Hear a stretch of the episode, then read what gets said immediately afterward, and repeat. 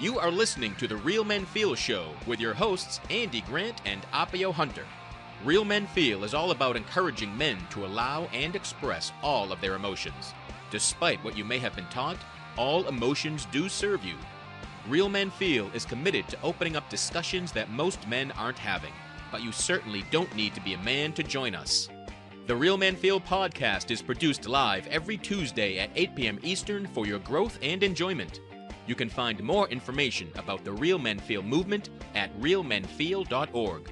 Come back often and feel free to add the podcast to your favorite RSS feed or subscribe on iTunes by visiting realmenfeel.org/itunes. You can also follow us on Twitter at realmenfeelorg and at facebook.com slash realmenfeelshow. All links mentioned in each episode are in the show notes found on the blog at realmenfeel.org. This is a weekly program, and your comments, feedback, and participation are welcome during the live show and anytime in the Facebook group, on Twitter, or at realmenfeel.org. Now, let's get into this week's show. Hello, hello, hello, and welcome to Real Men Feel. This is your host, me, Andy Grant, in the flesh. Well, not really, but I mean, I'm I'm in my flesh. You're in your flesh, and all is well with the world, right? Today we're diving into episode 53, which probably uh, brings our recent string of sex-related shows to a conclusion. But one never knows. And uh, speaking of sexual-related things never coming to conclusion, I welcome my friend and co-host. Wow, that's a great segue. yeah, I've been known to stretch things out for a while. So. Hey, ah, good, good way to spend. You know, I was I was telling Appio earlier. I always like try to like you know I, I just wing. I plan a little bit, wing it to try these intros a little bit different, but always segue into him without too much offense. Nope. and like, yeah, Andy's known me long enough and well enough to I roll with all of it. cool, oh, cool. And it's another fine example of yeah, roll with it. It's all Absolutely. yeah, duck and cover, right? Whatever's coming your way. So, Sometimes I'll just face it head on. before I introduce our returning guest, I, I want to share some recent reviews of the show. First, thank you, Andy and Appio, for doing this simple thing from your heart, which is actually a great service to the world. Whether you know it or not, keep talking from your hearts. I love Real Men Feel's perspective on what it means to be a man. This show is highly recommended. And finally, Andy and Appio are doing a great public service for the males in Western culture. They are bringing so much wisdom to the table. Wow. Hmm. Wow. So I, I, I did that to encourage you, yes, you, faithful listener or first time listener, to post a review, to give your feedback. Wherever you're listening to this, share what you thought of it. And I do it to remind myself that this is worth doing.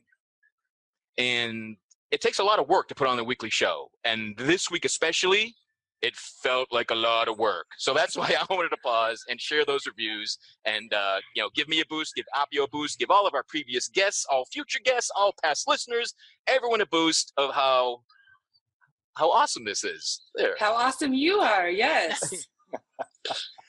so, uh, with all that out of the way, uh, did you want to say something, Appio?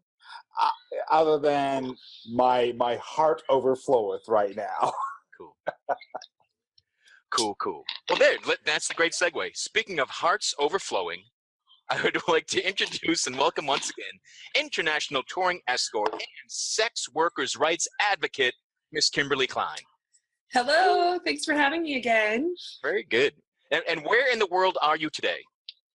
Today I'm in Salt Lake City, Utah. Just a few miles from me. We'll go. Yeah. so possible post-show hookup. Yes. yes, for coffee or dinner. yes. She'll get to meet my husband. So perfect. Cool. So, uh, t- t- Kimberly was just with us uh, two, three weeks ago. Two weeks ago. Two weeks ago, and we wanted to do uh, kind of an open Q and A and give people a chance to you know ask you anything. And I think I teased it last week, like ask your favorite meatloaf recipe or you know whatever. It doesn't have to be related to being an escort. And um, I so I I did not get any recipes. I have not seen those requests, but but we do have we do have some. We've got some in the chat. People have uh, planned already. I've got a list of people um, of questions from people. Yay! So, do, do you want to just dive in, or do you kind of? Let's just dive in. Yeah. All right, super. Well, let's start with what's in the chat here. So, um, I think these are some some from some from some some. Wow, from some friends of yours. Great. So people always ask about the weirdest things you do in sex work, which is such an ignorant type of question. But I want to know about the unexpected things you need to learn as a sex worker, including the business aspects. Um unexpected things. So that's going to vary depending on you know the kind of sex work that you do. As an independent worker um there's a lot of correspondence and it's not so much that i had to learn how to do the correspondence it's that um you have to create a rhythm. You need to either have administrative skills or be able to develop administrative skills. And those administrative skills are going to consume far more of your life than the actual sex work. um, so, like the amount of hours spent on planning marketing, um, doing the marketing, and then like filtering through the contacts you get because of your marketing. That all consumes far more time than the fun sexy stuff. Um, so i think that's probably what's most unexpected. Now that's not true if you go and work at a brothel in nevada what you have to learn there is how to keep yourself occupied in a productive and healthy way while you're waiting around. And they create an environment there that is not easy to be healthy or productive um, depending on what productive means to each of us. To me um, any minute if i am at work any minute that i'm not like with a man who's paying me i want to be doing something else like phone sex or um, or working on my, my independent marketing or doing whatever else um, some of the brothels will allow you to do that kind of work. Um, one brothel that i went to where they ended up not allowing me to work as a legal prostitute but i did stay there for a few days and they allowed me to dance in the strip club that was like affiliated with the club. So that's one way to pass the time and keep making money So it's funny. I, I, a lot of what you share about the correspondence and the admin skills and the marketing taking more time than the sex, you know, that rings very true to, to coaching, which me and Appio both yes agree with. But but unfortunately, I just can't go dance in the coaching shop next door as I'm waiting for clients. But uh, maybe I can build one of those. yeah totally Oh, totally Dare, dare I share my story about the month that I spent actually working in a strip club in Tampa? and where tampa Tampa, yes. Well, well, let's go. You can't tease it and then uh, let's withdraw. hear it I okay, can still so hear you, but back, stepping back- away for a sec. absolutely. So uh, no, back then I actually did um, a very brief stint. It was about a month. Uh, I, I was in much better shape back then, much much better shape, and uh, the whole thing just was kind of an accident when I when a friend of mine dragged me to a show that he wanted to go to. One of his favorite porn stars was just doing a show there, so he dragged me there. Well, inadvertently, I ended up becoming a, rather popular myself because some folks started groping me, and it just anyway, there ended up being a line of people who just wanted to come and grope me and then pay me just to grope me. So, So is is there a term for that? I don't know. Because you weren't, you weren't you weren't stripping. You weren't well. You were dancing. You're an exotic gropey. I, I well, I, I went ahead and just did did it for for like a month, just for fun. I mean, it was like only four weekends, and it was just one of those things like, oh, what the hell? Why not? So anyway, yeah, that's that's just the the very short version of how I ended up doing it for a month because the the the, the bar owner, he was you know the well, pub owner rather, he thought it was just the most hilarious thing. And he's like, dude, you know, why don't you give it a try? I'm like, okay, why not? so that's how the whole thing went down. So you danced for a month. I did. I, I have to say, I had. That's great. fun. I had I had a blast. I really, really did. And this is the first time I have ever admitted to it in public. So, Yay! We love breaking boundaries. right? Sex work confessions. yeah. Yeah, indeed. Awesome. right, oh gosh. Um, uh, the the next question we have uh, from the chat room is: I'm interested in the counseling work that you do. Many people think folks many people think folks must be damaged to get into sex work. But I find the isolation and societal shunning is what causes the most problems. Not really a direct question, but please discuss. Yes, um, I would agree. The the isolation and social shunning are certainly um, the sources. They're they're not only the source of us as the sex workers struggling to find community and find belonging and feel whole, um, but those attitudes are the same attitudes that motivate serial killers to target us that it's it's it's the isolation and the social shunning that you know make police not investigate the murders of sex workers. Um, so you know the the feeling like society hates you is not helpful ever. Um, but also like you know this does come up it's like you know especially when i was younger i'd feel like i'd have to be like i'm not damaged like look at my life this is like a conscious decision that i made it works for me um, and responding that way really eliminated my ability to own and work on resolving issues that i do have because I don't believe there's any person on this planet that isn't damaged, particularly if they were raised in America. Like, we're really sick. Like, if, if you get to leave the country, um, you can see that um, that there's something that that mental illness is really a problem in this country, and the things that are considered a baseline for normal are actually very sick, not healthy. So we're all striving to appear socially acceptable on the surface in ways that are really really unhealthy and we're not doing the work to like honor and grow from any damage that we do have. So um, within sex work i've had opportunities to explore like abandonment issues and daddy issues and um, coping with the mental health effects of growing up in poverty. Um, you know to deny that I had any of those things um, would not make sex work a whole and complete experience for me.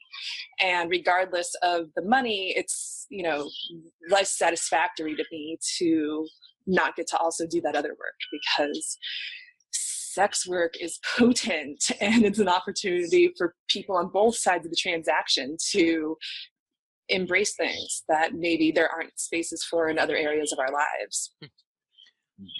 So, so even from the professional end, from from that aspect, you are you, you are engaged in, in, in healing and release, and it, it benefits you. It's it's not just a professional bank teller role or something.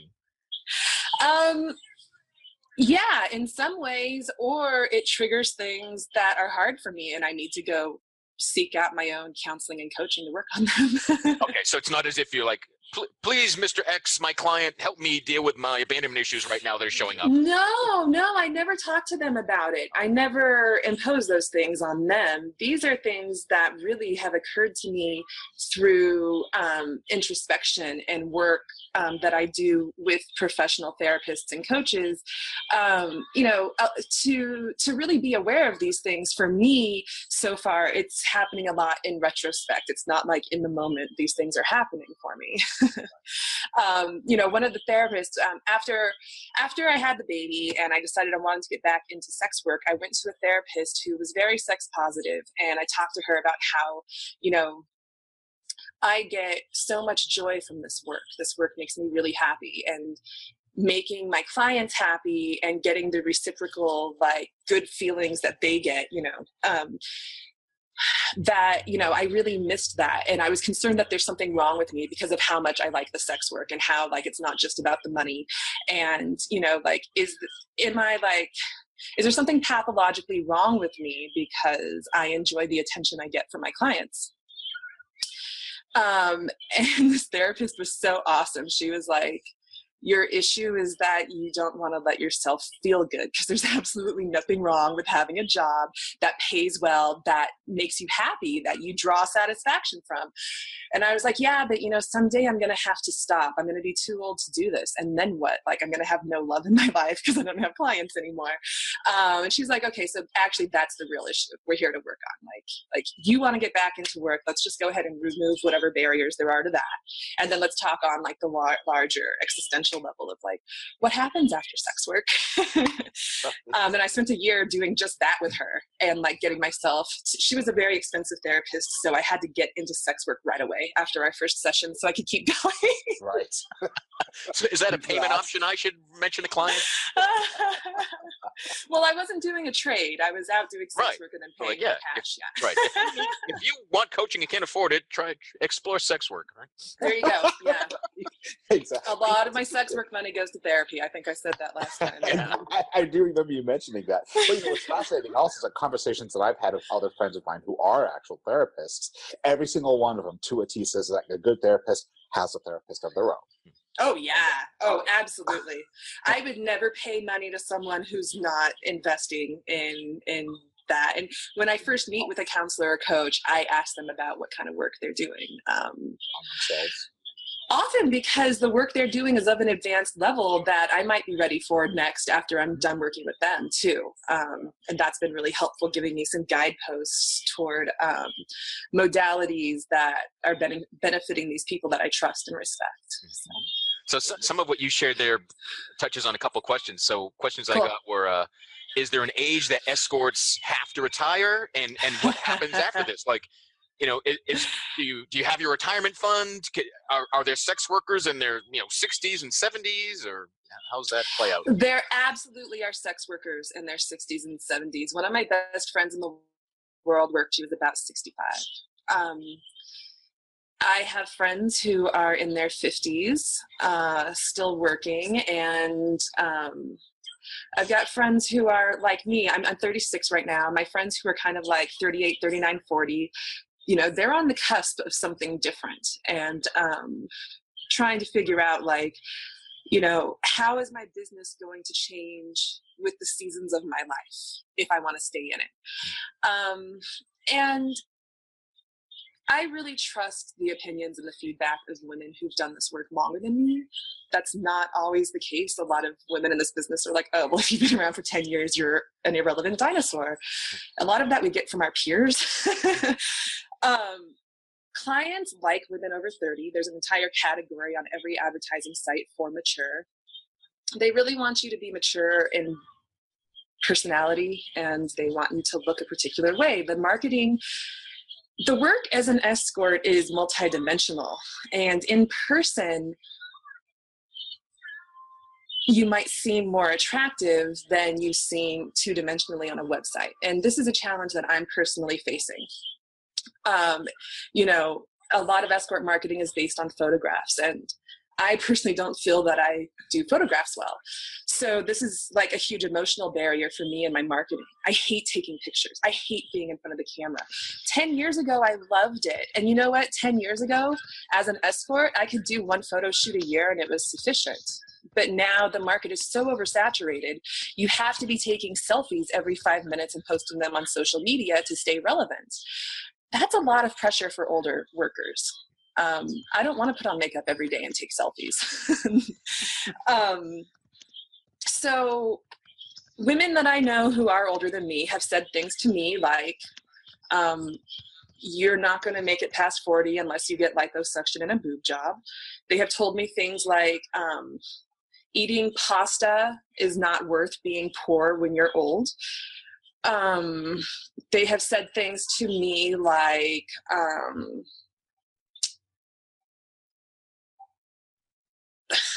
see, and so much of what girls say to each other has a lot more to do with validating themselves and making themselves feel better. But, you know, there's just been a lot of pressure to tell me that I am less high class than other girls. And I think it's just something shitty that girls do to each other. But like the stuff about the plastic surgery is really sticking with me. I'm thinking, okay, I'm 36. Can I keep doing photos without a boob job? Like, how many more freaking photo shoots am I going to do and just feel shitty about? Um, you know, the liposuction stuff, the having like a MILF body, which is like in porn and MILF, MILF doesn't even mean that you're beautiful and curvaceous. MILF means that you're past 28. so, um, like my friend who worked until she was 65, I just spoke to her on the phone the other day and I told her about how like I'm working out five days a week and I've lost so much weight and like I'm wearing a totally different size. And she was just like, Yeah, that's the Kimberly I know and love. Like I have been told repeatedly that I'm not skinny enough. and I just keep getting skinnier. I'm still not skinny enough. But, but so um, who's who's telling you that? Of other, other girls, yeah. but also I was I just got out of a two year long relationship with a man who was kind of always reminding me that other girls you know, I might, I maybe need to charge less than other girls because of my age and size. Um, and I was just kind of like, well, why are you with me? Like, you can pay someone else. Obviously, like you could go find a perfect skinny yes girl, but you want me for some reason. Um, I'm feeling so much better about my body since I got out of that relationship, though. I mean, I did spend two years losing a, losing some weight, but um. So, so was I, I yeah. is was that a personal relationship or a client relationship, or both? Do they blur? That one in particular blurred. Oh, well, good, because um, that that's a question. You, I knew that was going to be a question, yeah, so we'll like, go into that later. Yeah. Right. So, but the body image stuff, like coming back into the business after I had my baby, the number one thing that held me back was feeling shitty about my weight. Um, I currently, uh, you know, I, right now I have a situation where I see a lot of regulars. My repeat clients are are definitely like my bread and butter. So currently, I have a small cluster of people who really appreciate me. Mm-hmm. And when I started cutting out some of the people who are negative toward me, those people started coming in more. So for me, it's been this process of like, okay, I am not a 27 year old skinny blonde anymore. Like that was a phase of my life. I made so much more money during that phase of my life. I had a baby, I darkened my hair, I wear a different size now. And business got slower. You know, it's it's steadily getting better. Um, especially because I like I don't know that being the certified counselor really makes a difference in the sex work business, but a lot of what's happening is people who think, oh, I wouldn't hire a sex worker, see what I'm doing, and are like, oh, I see how counseling offered in a, a, sexual encounter can change things. So, um, I've done a lot of work to attract people who aren't just looking for a particular body type. And that's how I'm managing aging in this business. because, um, you know, I haven't eaten pasta in a really long time. I took what that escort said to me to heart. And I want to eat pasta again. Like, that's one of my goals in life is to before you're not have taking these pictures for my website be more of a priority than enjoying a nice plate of pasta. we actually have a couple of guests here, and one of them is a, a, a, very great comment. In fact, I'll go ahead and unmute you, uh, like so you can make that observation because it's a great observation chat. So go ahead. Hi, Kimberly. it's Rick. Um, Hi, Rick. Oh, um, hi. I uh, just wanted to say that as an older client uh, and somebody who has had the opportunity to enjoy time with you, um, I think older clients are more attracted to a connection than just a bang. Okay. Um, yeah. You you specifically uh, encourage and nurture that connection. And when you get somebody who's older, like me, uh, the connection is very easy to make. Uh, I do not think that you're not skinny enough at all. Um, I do not think that you shouldn't eat pasta if you don't want it. you know, I mean, I'm with you there. you know, I mean, I don't want to be poor when I'm old. Really, like sh- the way that she phrased that really got to me. Yeah. I don't really. I will honestly say that if that, and I'm going to be very callous about this. If you gain five or ten pounds, I wouldn't give a shit. Okay. Thank you. Um, you know, it's uh, I I have found that again, you particularly are very uh, are very open to connection, and we connected in a whole bunch of different ways, uh, and it was wonderful. And next time it'll be wonderful too. Thank you. That's so nice. Thank you. I really appreciate that. No problem. Yeah, thanks very much for sharing, for sharing that perspective. That that's really cool and and brave, and I I I I, I really want to thank you for sharing here. Thank you so much. And we've been having some other great comments here in the question in the in, in the uh, chat as well. I'm kind of like losing my my mind here trying to keep up with it in some points. So so cool. I know it's been great. It's been absolutely wonderful. Lori made a couple of wonderful uh, observations, as she always does whenever she joins us in the chat. You know, one of the observations that she made is that absolutely beauty comes from the inside. The more confident you are, the more appealing you are, and I have seen that myself. Yeah. So many times. It's that confident. I mean, how many times when you know just guys who are jealous of like the you know this the, the guy who has the trophy girlfriend or something like that and we look at him we're like oh, what is so appealing it's because he's Yeah. so i mean just oozes confidence so you know setting the money aside you know it's it's that confidence that can be very very appealing for sure Yeah. um let's see here some other comments here that we have uh let's see here um that was really that was one of the most uh, one of the better ones that i that we've we've had in here I'm, there's a there's a great conversation going on so andy let's turn it over to you for the next Should I open up the chat? All right, cool. so we've got a. Uh, no, that'll just distract you, Kimberly. You stay focused. Yeah, I think so. Okay, yeah, We'll- yeah. we'll keep you closing it focused. It's just a I'll watch pasta it. Okay. recipe over there. You know. But uh, so let let's jump into some. So I thought this was an intriguing one. If you had a daughter, would you recommend becoming an escort? Absolutely. You know, I've so I don't have a daughter, um, and uh, I don't really feel one way or another about it. I'm stoked about having a son, and if it was a girl, I would have been just as happy. But um, uh, if I had a daughter, I used to say if I have a daughter, she's going to have gymnastics class and learn Arabic very early. Um, although now I think I might say Chinese instead of Arabic. I knew a girl who used to split her time between um, the United United Arab Emirates and the U.S. and she made a lot of money because she spoke Arabic. So um, yeah, I used to say like if I have a daughter, I'm going to ensure that she's got sh- she really knows her body through like gymnastics, for example, and that she can speak a money making language. Um, because those are things that I can instill in her, regardless of what her educational choices are later. Like these, these are skills that she'll be able to just use when she feels like it. Um, so, you know, I would encourage her to go work in Australia.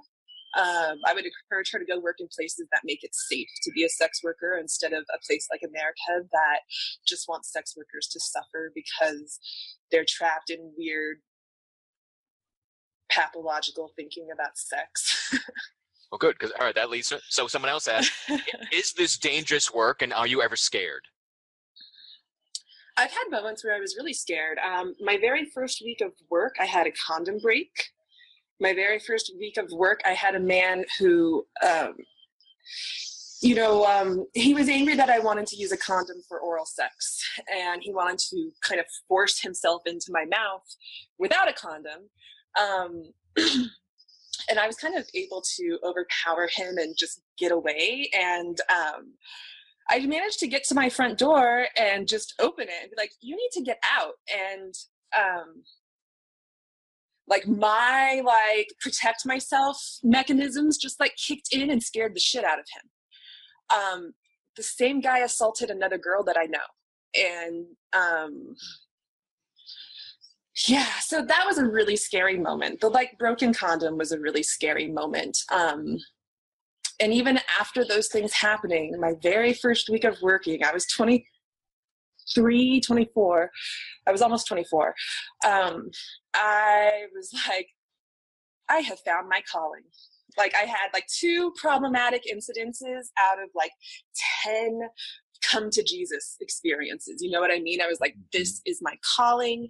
Now that I've had this experience with the physically mean guy, and now that I've had this experience with a broken condom, I know how to prevent those things. So it was almost like those things were supposed to happen in the least consequential way possible so that I could be like, oh, I'm aware of the risks. I can take some steps to reduce them. But, you know, that doesn't mean that it's never a problem. I um, recently spent time with a woman who, who, um, she is experienced enough, you know, in this business. She's not too new. Um, she's mature, and she was assaulted in her hotel room by somebody who wanted to rob her. So she was not sexually assaulted, but um, you know, just at a hotel where like you kind of feel like at a hotel there's people around and you're safe-ish. But this person got assaulted by somebody who had a gun and some mace and um she's what she's what is considered a privileged sex worker.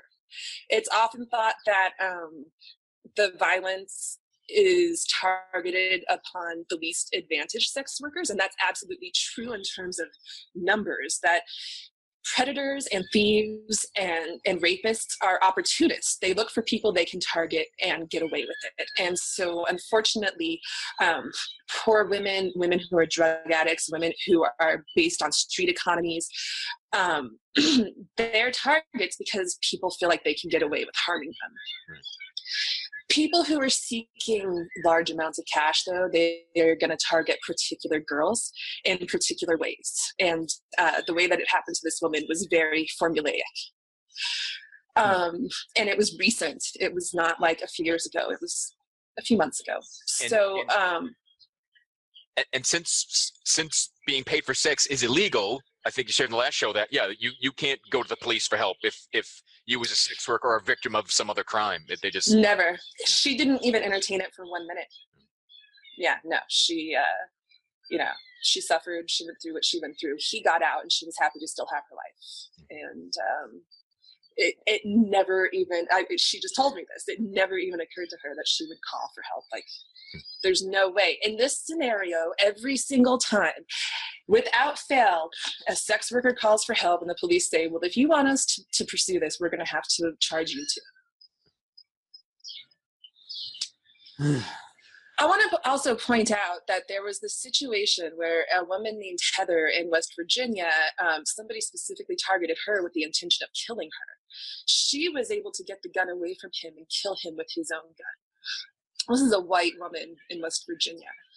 The local police treated her extremely sympathetically, and that's the only reason she's not in jail right now. Same thing has happened with a black woman, and I, I believe she's in Chicago. Um, Alisha Walker, I believe is her name, and she's in jail right now.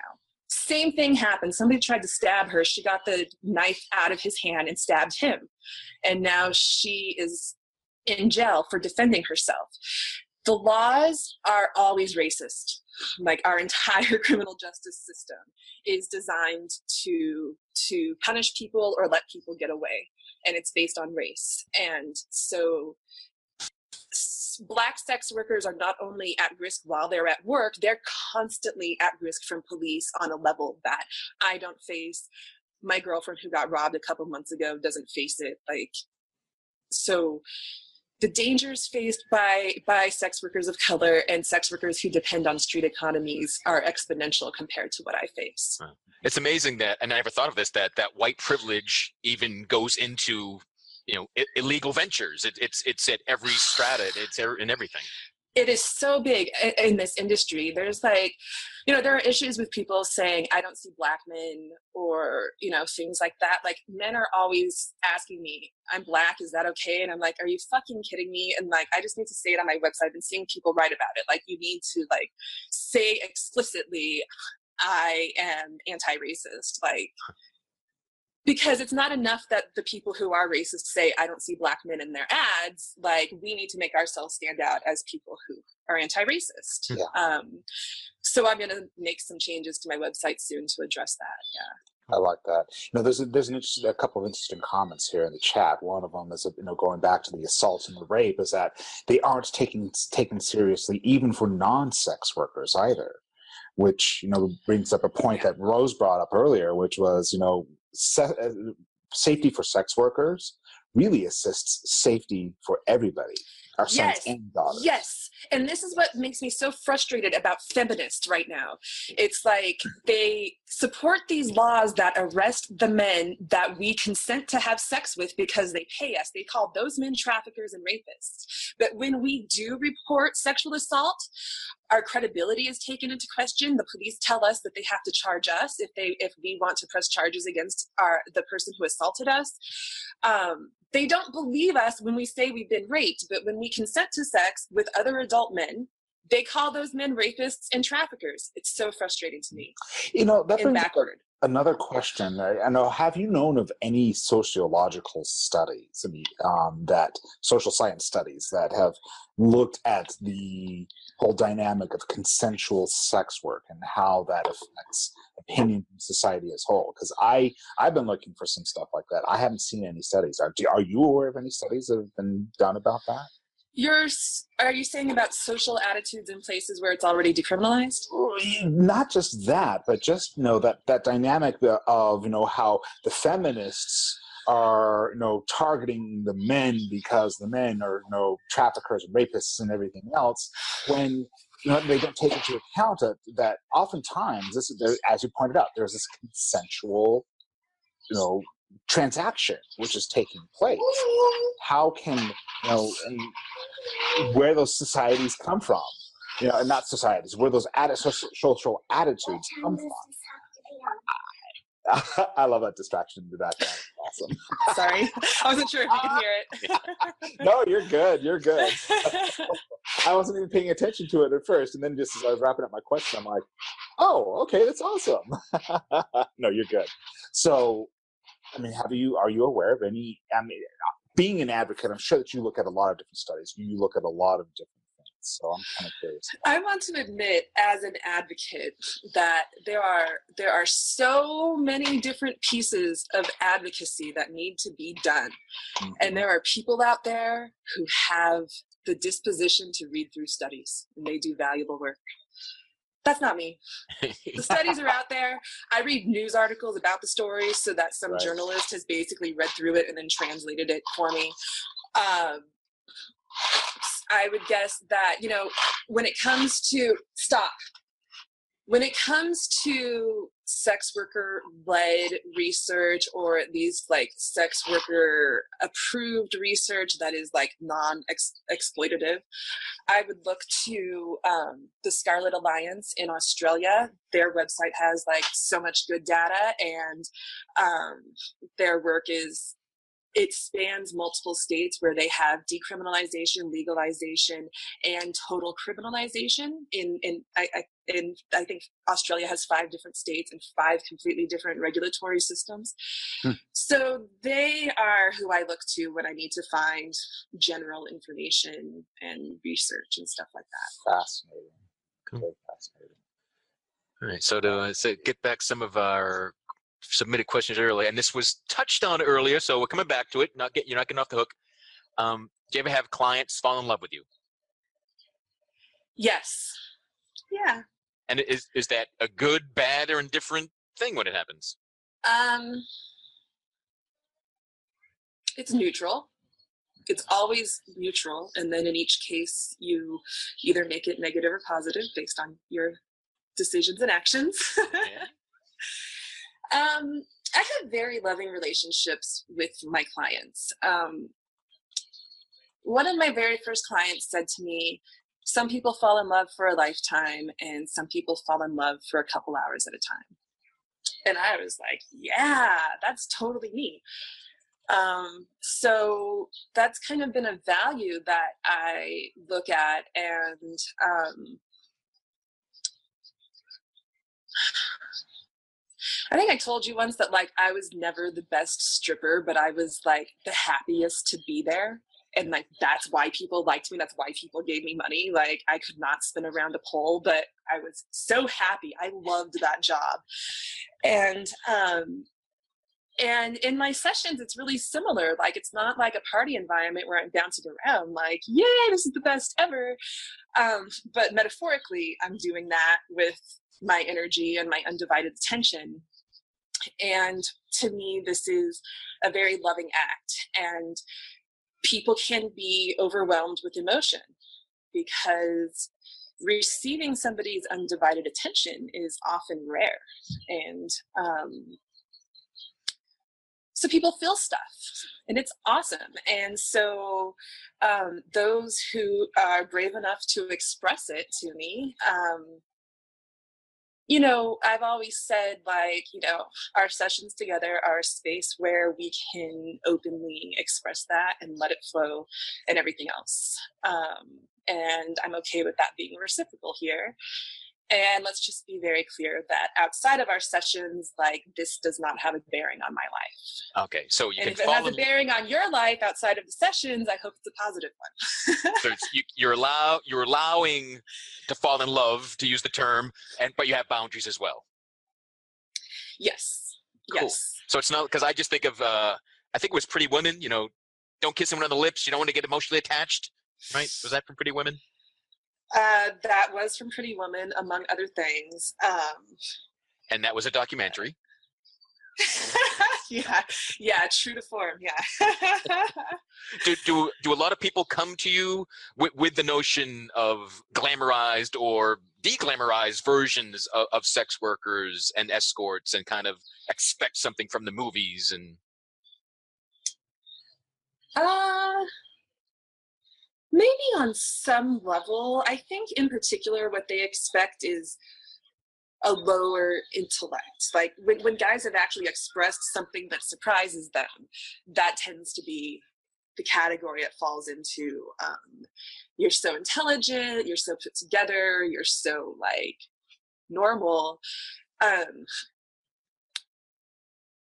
one guy who I saw very regularly about 10 years ago, um, I used to live in a small desert town, and um, it was a really good town for regulars. And, um, you know, I had a lot of very loving relationships with guys who saw me once every couple weeks. And um, this guy in particular, he was mature, um, close to 70 probably, um, and he was Catholic. Um, pretty pretty deep into Catholicism for his entire life, and he didn't start seeing sex workers until after he was 60 and i was like the second girl he ever met and um, he had said you know we learned growing up and i always believed that women like you are you know bad like like there's something wrong with you. And you have taught me that you know i i have cut myself off from being connected because I believed those things and you've proven that wrong.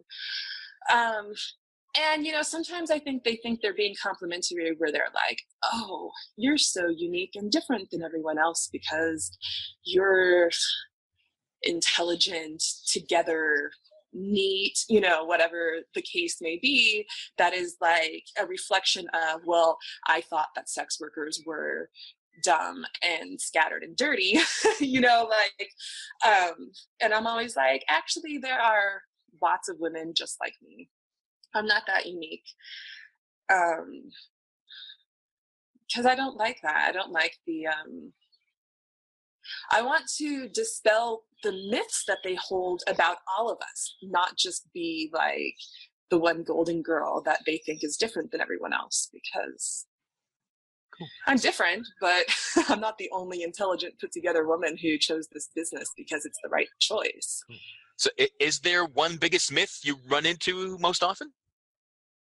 Well, probably the biggest thing, there's like a, a, a category of biggest things. It's like, does your boyfriend know, or do you even have a boyfriend? Do your parents know? Like, there's always an assumption that we can't have romantic relationships outside of this work and an assumption that we're keeping what we do a secret from everybody who cares about us. And that's true for a lot of people. Both of those things are true for some of us. Um, both of these things are true for a lot of us for some period of time and then it shifts dating is really hard um, I have found that dating is really hard whether you're in this business or not. I don't know how to say if dating for me as a sex worker is really that much harder for any intelligent woman in this country. Or man if- for that you- matter. It's true. Dating is just hard, period. Yeah. yeah yeah um, there's a lot of settling that goes on because Mhm. uh, we don't know how to communicate about what we want um, so to loop that back into an earlier question um, about do clients ever fall in love um, you know doing online sex work is a lot like online dating. Except that when you you know you set up your filters on okcupid or whatever and like you still have a bunch of people you don't really want to meet contacting you. But through sex work it's like with a paywall where they have to pay at least for the initial introductory meeting um, this makes online dating so much more worthwhile for women it's like less of a waste of our time so um, when I meet clients, and like I said, I mean, I don't have the kind of traffic I had when I was in my 20s. So it's really easy for me to manage these relationships now in new ways. And and they are relationships for me. Um, so when I meet people online, it's more, eh, or I meet them in person after meeting them online, and if that becomes a regular thing, then now they're kind of becoming like part of my extended polyamorous circle of partners. Um, and for me, as someone who's poly, who's like really educated on being poly, um, really clear about communication and setting boundaries with my partners, like that all totally works for me. I think that newer sex workers, younger sex workers, and individual people who just really want things to stay categorically separate in their lives. Um, I don't think that this is a perspective that works for them. I think it's maybe a perspective that is helpful because it's like, oh, that might be something that I'll evolve to eventually because it's something that I evolved to. I didn't come into the business like that. I came into the business like, those are clients. I'm a worker. Outside of work, I do this particular kind of dating with these particular kind of guys who are disappointing, disrespectful, not particularly good in bed. Um, guys in my personal life have always treated me worse than my clients. it's just like, okay, well, I'm done with dating, but I will continue to meet men through sex work. And if something about that man is appealing to me outside of business, then I might be willing to reduce my rate and see him more regularly. But um, see him for free without money is pretty much a no ever because for me, the money is not just about income that I need to pay bills. Men don't value or appreciate anything that they don't have to work for or make some kind of sacrifice for. And right now, money is the only thing that really measures up. Um, so, yeah, it, it's really interesting. So, like you asked about that other person, like there was definitely a blurred line where, like, this person I had a professional relationship with over years. Um, emotions and feelings developed on both sides um, that drove a desire to spend more time together really is what it was and it was like okay well what how can we make it possible to spend more time together and it changed the way that the professional dynamic looked um, but it never really stopped being you know like i think i would do it differently this time. It would have to it would things would have to be different. I'm not sure what i'm still doing some reflection on that but um i definitely don't regret it. I definitely don't think that it was detrimental or toxic. It was just another experimental relationship that i had with someone i respect. So so even with your your screening, your connecting online before meeting in person, are there still situations where someone wants to do something that that crosses a line for you? Oh yeah, yeah. I mean, I get asked a lot for bareback services, bareback oral and bareback um, vaginal sex. Um, so I just have to say no to that, and you know, realize that guy's never coming back, and just be fine with that. Um, So does that mean there are some sex workers that that they were the desperate enough, or they raise a fee, and that's fine with them? I think it has to do with desperation and needing money most of the time. Unfortunately, I think also, you know, I went to high school in the 90s where we had really, really good sex education in California. Like they allowed Planned Parenthood to come on campus and give presentations. In 2000, that stopped. 2001, that stopped with George Bush. You know, it was all abstinence only education. So there's now a new generation of sex workers who never had adequate safe sex education. They never got it. And they're doing bareback services. And it's, Mm. it's bad Wow. news. Like they're doing bareback full service and stuff. And um, they're not informed.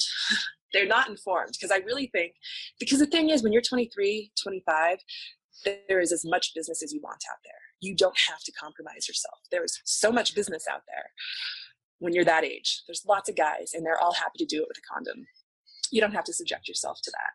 But they don't know, and they really need to be informed. And there's a really complicated thing happening with online sex work right now, where some of us are like, hey, so here are the facts about what all the diseases you can get through oral sex, not to mention vaginal sex, obviously. Mm. And there's a debate about whether us saying that th- those things to people is rude and classist. I'm like, but isn't it more classist to like let like people who have less access to information just go on doing what they're doing and risk their lives? Um, you know, one girl I talked to, like she asked me how long I've been working as an escort, and I said 13 years, and she was like, "Oh my god, I hope I can be in the business that long." And then we talked about her safe sex practices, and I was like, the reason I've been in this business for this long is because I put a condom on everything. I haven't gotten to a point where I can't work because of my health. So I don't know. I think people need to hear these stories. I don't want to be discriminatory toward anyone. In places like Australia, where I went to work, I attended a new workers orientation where they were like, here's how to put on a condom with your mouth. Um, I actually taught how to put condoms on with your mouth workshops uh, here periodically. Is that for college Um, credit somewhere, or No, unfortunately, there's no credit to be given for this work. You just spend all your time hiding from the police. And of course, now with the new human trafficking laws, it would be a felony to teach other sex workers how to have safer sex. So um, we don't see the kind of education and services for sex workers here in America that we need to see. Um, the legal barriers are serious. And there's everybody's out there doing business development. Pay me to teach you how to be an escort, how to run an escort business, but none of them are talking about uncovered oral sex. And I mean, whatever. If I were teaching someone how to get into this business, that would be the first thing I talk about. But, you know, that's just not a shared value. you know, I have to jump up on my soapbox for a moment because so much of these these conversations that we're not having are so rooted in this fear-based dogmatic thing. It's like if it's you know it's scripture, so therefore it's truth. Anything that is not scripture is not truth, and therefore should be ignored. And no, people cling to their dogma. They cling to that fear. They cling to it so much that it creates so many pressures and issues within society. It just it just makes my head want to explode. So now that I got off that soapbox, there's a, there are a couple of of um, you know great observations and, and questions that are popping up here in the chat. One of them, um, first of all, Rose happened to mention that the lack of sex education affects clients as well. And Oh there's God, so yeah. much work, there's so much education that has to take place on the sex worker side to their clients. And they have to educate them. Um, and it's like, yeah, I, I can see that Right. for sure. And, And for clients who just want a good time and not an education, Mhm. you know, that's hard for business. Yeah, yeah. I mean, that makes a lot of sense. And you know, even Yeah. even just non-sex work, sometimes you have to spend so much time educating clients that just have no idea what the business is like. it's just it's amazing how much that actually happens. So um, then the another question which uh, which came up was a question about screening. How do, what does screening do even beyond safety? you know, just like I was saying, how men don't really appreciate things that they don't have to sacrifice for or pay for. Mm-hmm. Um, the screening process is like like saying here are some hoops you have to jump through in order to meet me um, the guys who refuse to jump through the hoops just aren't worth seeing like maybe they're not a cop maybe they don't want to rape me um, maybe they're an awesome time for an hour but um, if they don't want to cooperate with screening, then they don't respect me. Like that's basically it. At the end of the day, they're either showing that they respect me or they don't. And mm. um, you know, there's a lot of like, oh, I'm so important. I can't give you my information. All right, well, go see someone who do- isn't doesn't want your information. Um, when those guys are forced to comply with mm-hmm. my wishes, by the time they get to the point of meeting me in person, we've definitely established that I'm a person of equal standing and they must show me respect. Um, most guys come wanting to show respect. Most guys have a lot of reverence for us. Mm-hmm. But, you know, um, some guys definitely think that we're just here to service them at their convenience. And um, that's that. You know, all the news stories don't help. All the news stories that are like, oh my God, all the child trafficking on Backpage. Um, you know, these stories are telling the public, hey, there are these people here who aren't respected that you can treat badly. Um, so every time there's a news story about Backpage, you know, everybody gets more traffic. Like all that they're doing is promoting sex work when they do these news stories about busting Backpage. And with that flood of new eyeballs on the industry comes guys who have no manners and they have to be trained. So we when on your original show two weeks ago, there was, there was a comment on Real Men Feel. Yeah, let's get to that. Yeah. Good. So her comment is uh, it there's I'm gonna break it up. Um, so she said, Kimberly is a rare example of a prostitute who can make choices. Nope. nope. What? You're not. Rare? I already said that. Yeah. All right. Like there are lots of us who are intelligent and capable of making choices. Okay. This is a so, good choice for us. In Germany, prostitution is legal, which is what Kimberly is working towards. They have nope. multi-floor brothels. The women work in an environment where they have no say with whom they have sex and which sex acts are involved. I don't call that true consent. Okay. Well, first of all, no, I'm not advocating for legalization. I'm advocating for decriminalization. We also have legalization here in Nevada. In a nutshell, legalization means that the police still control the industry. It's regulated through criminal codes. The police decide who gets to be a legal sex worker and who remains a criminal we do not want the police to be the gatekeepers of this industry. That doesn't work. It creates exploitation. It is not a good system. We want decriminalization. Now, I have never worked at a brothel in Germany.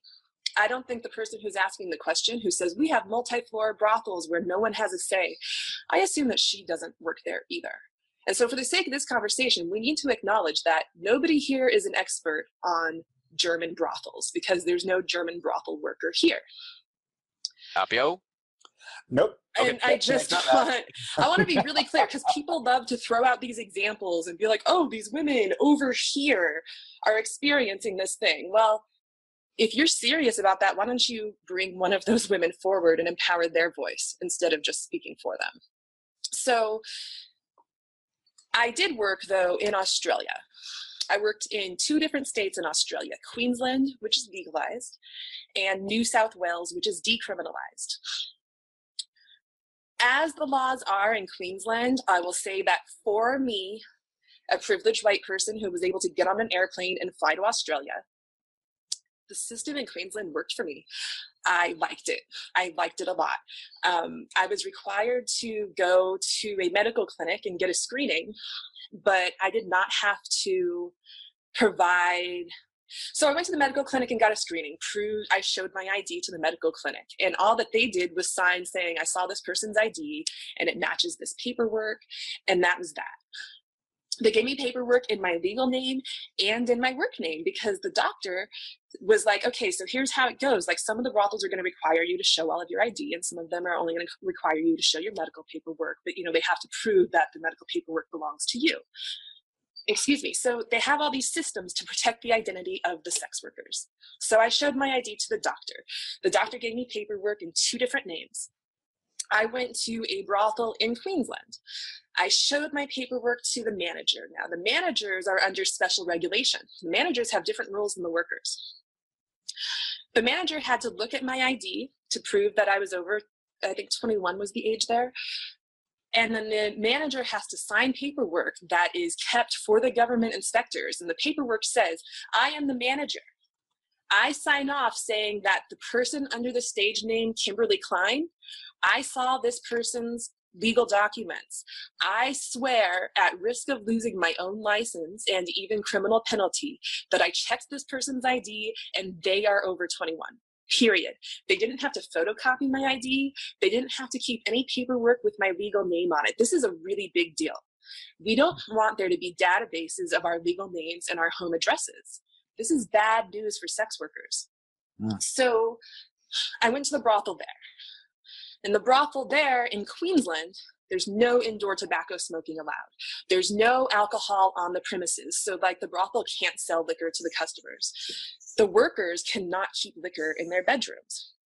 There are women in Australia who hate that system. They hate it. They think it is so wrong. They think that the rules in Queensland are so restrictive and so bad, it doesn't work for them. I get it. It's not for everybody. I loved working in a tobacco free brothel. I loved it. You know, strip clubs, brothels, um, these places are full of tobacco smoke. It's like they make you go every week to get tested for STDs, even though you're using a condom for everything. But they send you off to this dirty place where you're getting lung cancer. it's silly. So, um, so Queensland, good system. I didn't make tons of money there, but I was happy enough. Queensland makes it illegal. It is considered pimping to work together. So it's like two girls are working out of an apartment together, even doing a double. So one guy pays both of you to spend an hour with him. You two are pimping each other out and breaking the law. It is not okay to work together. So this is an example of something really stupid that happens under legalization that is just totally not okay. This is dumb. We keep each other safe by working together and sharing an apartment. So that's a big deal. I was in town for a sex worker conference in Queensland. They were initially at one particular location.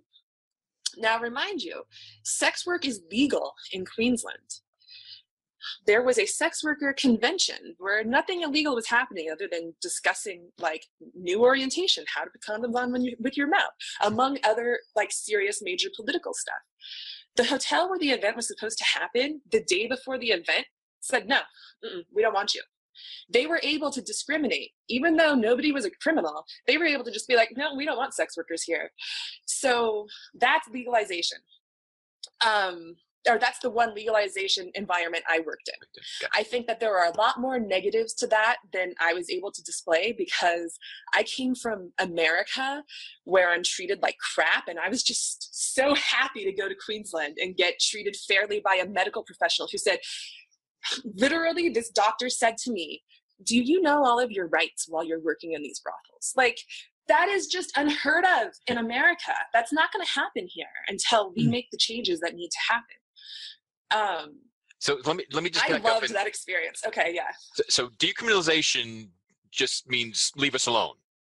Yeah, next I'm going to talk about New South Wales, which is decriminalized instead of legalized. Oh, so even Australia, they've got different systems in different that's areas. what i'm saying. There's five states in australia five different regulatory systems. Hmm. Those are the ones i'm using it as an example because i've actually been there. If we're going to talk about german brothels we should talk to a german brothel worker. Right road trip Research. So, um, so New South Wales, on the other hand, which is decriminalized, um, the brothels there allow tobacco smoking, but they're required by law because it's a place of work. They have to have a designated smoke-free area for the employees. So that was a little bit better. I worked at two different brothels there, and one of them was like full of tobacco smoke and completely disgusting. The other one was like really nice and there was a designated smoking area for the workers. And, you know, what I loved about brothels out there was that you don't have to go stay for two weeks. You can just go work a shift. So like when I got to New South Wales, I was able to just like sign up at these brothels and go work for six hours instead of having to stay there overnight or for days at a time. Um, similar situation. Now, the, the management is more heavily regulated than the individual workers. So, as an independent worker, I was able to work out of my friend's apartment. Like, I stayed with my friend at her house. She has a separate room just for sex work. It's completely decriminalized. So, I can work safely from there without her being at risk of pimping or keeping a brothel. I could um, see clients there. I could go. I could go to clients' homes. I could go to their hotels. You know, there were lots of options for me as an independent worker to do what I wanted. When I went into the brothels, I had to do a similar thing. Like the manager needed to know my age, but um, that was it. They didn't have to write down my name or take a photo of my ID or anything like that. Um, they, and that's it. I mean, that's the only big difference. Like the the place where it was legalized had like some weird arbitrary laws that heavily restricted the independent workers. But the brothel regulation is not that different except in new south wales they're allowed to serve alcohol. No alcohol at all in queensland. Um, this is what I want people to understand. When we're talking about legalization versus decriminalization, legalization harms independent workers. Legalization makes it so that you have to work under someone or else you're heavily restricted if you work independently, like what I was saying about two girls sharing an apartment. Under decriminalization, the workers have the most freedom to do what works for them, which reduces the opportunity of coercion. Germany, as I understand it, is legalized, not decriminalized, and it is in no way what I'm advocating for. But I'm also not going to demonize that system because I haven't worked there myself. I would love to hear what German sex workers think. Cool. So, in your experience when working in brothels, do you have the right to say no to individuals as clients? And if you say yes to a client, you have the right to say no to uh, various aspects of what they want to do in my experience working in brothels, every single man that walks through the door, every single girl there is hoping he will choose us because we're there to make money. Like, you know, I don't know. I don't know what people think about, like, oh no, you can't say no. I don't know what in the hell you're talking about. We want these guys to come. We want them to choose us. Now, somebody who wants anal sex, we want them to be able to say so. A bunch of us don't do anal. A bunch of us do do anal. We want that guy to be matched with the right person uh, you know. So yeah. the consent really isn't the communication the screening the what do you want? I can do that. It's all. Most importantly, what you need. To, and what is illegal in America is that communication. What's illegal in America is to say, I only use condoms for oral sex. I don't do anal. I, I, I accept fingers, but I don't accept full penis penetration for anal to be able to speak that explicitly about sex acts and money is what's illegal. Hmm. That's how they catch us. So those are the things that they use to prove an act of furtherance. What they do is compromise our safety. Yeah. Yeah. Oh, she boy. asked more, didn't she? She asked like, "Why don't I want to be around the politicians or something?" Right? Yeah. You want to go there? Yes, please. All right, let me get to it. Uh, it was interesting that she. Oh, that's a counselor. I also found it funny that she doesn't want to spend time with her clients or with legislators unless they are paying her. Not what I said. So My without the money, she doesn't. So without the money, she doesn't want anything to do with them. So the sex is actually unwelcome unless she's paid. So that's not true consent. I'm so happy that this question was asked. I really want to address it. First of all, um, in that comment, I said, Oh, I don't want to be around them unless they're paying me. Them in that context is politicians. And let me tell you about politicians as clients. Politicians are so used to people giving them things for free and accommodating them and hoping that they can like exchange favors for favors. They don't want to pay a full fee, okay? Every politician I've ever dealt with is trying to talk me down on my rate or uh, seeking some form of validation that I'll do things for him that I won't do for other people. Politicians are difficult pains in the asses who don't pay as well as they should.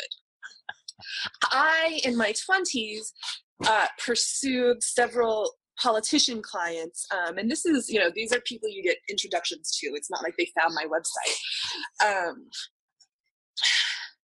because of my political aspirations i mean my biggest dream in the world is that i'll meet like a reasonably wealthy man who thinks that the advocacy work i do is amazing and inspiring and will like be my sponsor like help me be more effective by economically empowering me to focus on my political work so when I was in my 20s, I was dumb enough to like pursue politicians thinking that maybe they would have connections or resources or do something for me. But really, these guys are so consumed with preserving themselves that I was never going to become like a pet project for them. So I've stopped bothering with them. I don't want to deal with any politician unless he is paying me because I don't like their attitude. I don't like their entitlement that is not the same as me saying I don't want to be around any of my clients unless they pay me. I have found that screening the men who I allow to keep my company by charging has made my life better. If you ask even non sex workers about what it's like to date hetero cisgendered men in America, they're going to tell you it's frustrating and not very fulfilling. So, um, true consent. True consent is when I say yes for myself and I leave space for you to say no for yourself. I don't judge your decision to say no. You don't need to judge my decision to say yes. I trust you to say to me, I feel violated and I need help. I don't need to come into your life and insist that you are having some sort of false consciousness because you don't recognize that you're a victim. You don't need to do that to me either. That's true consent. Got it. So, that, Nathan had one uh, question here in the in the chat, which is, you know, Rose um, Rose responded to it, but we'd like to get your take on it as well, which is, know, that uh, whoops, here it is. Um, read on the honest escort. Escorts don't necessarily have a higher sex drive than other women. What are your thoughts on that? Escorts don't necessarily have a higher sex drive than other women end of story. I mean, is that seems seems it's factual. not a job requirement. You I think maybe it helps. Um, I do have a high sex drive, and it's sometimes a setback um, because when I go to a session, I need to be there to, uh, or often the dynamic is that I'm there to accommodate somebody's particular sexual interest or whatever it may be. Often in these situations, there is not space for me to say, I would be into doing this, like this particular thing would be, I would be into it. Um, sometimes there's totally space for that. Um, but there's never not space for me to say, oh, no, no, that's not working for me, or this needs to be softer, or don't stick your tongue in my mouth like that. Let me show you how to do it right. Like those parts are always there in, in my practice. But often I'm doing like single direction energy where I'm generating my energy within me and sharing it. It doesn't always come back to me in um, in sexually satisfying ways, which doesn't mean that I had sex I didn't consent to. I mean, think about it, ladies. How often do you have sex with your husband or your boyfriend and it's just not that satisfying? Did you feel raped? No, like it probably felt like just another Tuesday. So, um, so yeah, that happens at work too. And and so as someone who has a high sex drive, and like I want to get off like with other people present, you know, like sometimes I can find that I'm sexually frustrated after my sessions. Um, I, I don't find any of that to be a detriment. Um, I, I don't find that it makes me not want to have sex in my personal life. Yeah, you know, the thing, it's just, I, I'm so much more concerned about people's personalities and how they treat me than in the actual sexual exchange. And when when the energy and the mutual respect are there, the sex is usually awesome. All right, I think we've got the last question of the evening, and it's related to what you've said. So I, I have my idea of what I think your answer is, but let's get it. Cool. um, Do you really like the sex with these guys, or do you have to fake it? Um, sometimes I really like it. Um, I, I'm not really like a theatrical fake orgasms kind of girl. Um, if if if if what we're doing isn't getting me there, I'm usually like, hey baby, I'm gonna bust out my vibrator and like take this to the next level. And most guys are totally good with that. Um, and um, you know, I'm a sapiosexual, so uh, I enjoy sex the most with people who engage me at an intellectual level, uh, leading up to the sex, and um, I actually find that is more common in sex work than in any other kind of dating. I mean, sex work is really right for me. Um, and it's not really right for everybody. And to be successful in this work or to like be like a, a highly esteemed person in this work, you don't have to love it. It's a job.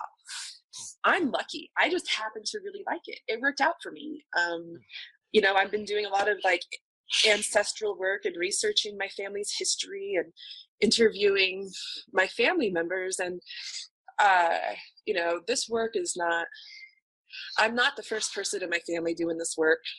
I'm not the last. I've got younger cousins who have been in the business already. So um i believe this is my calling and for women who don't feel like it's their calling and it's just what they need to get from point A to point B, I want them to have every right and privilege and access to everything that they need that I have. They don't have to love it like I do. I wish that they wouldn't resent me for loving it. I think that's a great uh, note to wrap this up on. And uh, okay. yeah, so I'm, I'm because I, I, was I wanted to ask like, is that sense of calling still there? And it is. So that I think Yeah, that's fantastic. Because I think I mean I that, that's what I wish for all my friends, people I meet. Uh, you know, I hope you end up in a job and a lifestyle that that you love and you're passionate about, and you Yeah. are. Cool. Awesome. So thank you very much for joining us, Kimberly. Uh, always mind blown, expanded, uh, educated on things I know nothing about. Um, thanks everyone that's joined us live. We really active um, chat room. Thanks everyone that spoke up. yeah. Um, super stuff. Appio, thanks for joining us and sharing your suddenly My little revelation. yes your your professional groping time. I guess. Right. right. Professional groping. Exactly. Thank you so much to the participants and thank you to Andy and Appio. This is so cool and it was really such a privilege to participate. Beautiful, Oh. beautiful. Um, so Real Men Feel will be live again next Tuesday, April 4th at 8 p.m. We'll be talking about rites of passage with our guest Nikki Wilkes. Nikki is the founder of journeymen.us. Um, it's really cool. It takes uh, takes teenagers and young men in, into the woods and on extravagant adventures uh, to create rites of passage, which our society has really done away with. Yeah. So that's next Tuesday. Um, again, I think it brings our our sexcapades and talk of sex work and escorting uh, to an end for at least a while Yeah, for now. until Appio discloses another aspect of his past. right. But uh, thanks again for joining us. Uh, always love your feedback, whether live, whether later, whatever. If you're listening to this in the year 2057, you know, look up, look up If Kimberly. If the world's still here by then, yeah. Right. So have a great night, everybody. Thank you so much. Good night. Good night, everybody. Thank you for listening to Real Men Feel. Until next time, visit realmenfeel.org, join the Real Men Feel group on Facebook, and share what you thought of this show. Please give this podcast a review on iTunes, Google Play, or wherever you are discovering Real Men Feel. Reach out to us at realmenfeel at gmail.com. Learn more about Andy Grant at theandygrant.com and Appio Hunter at apiohunter.com.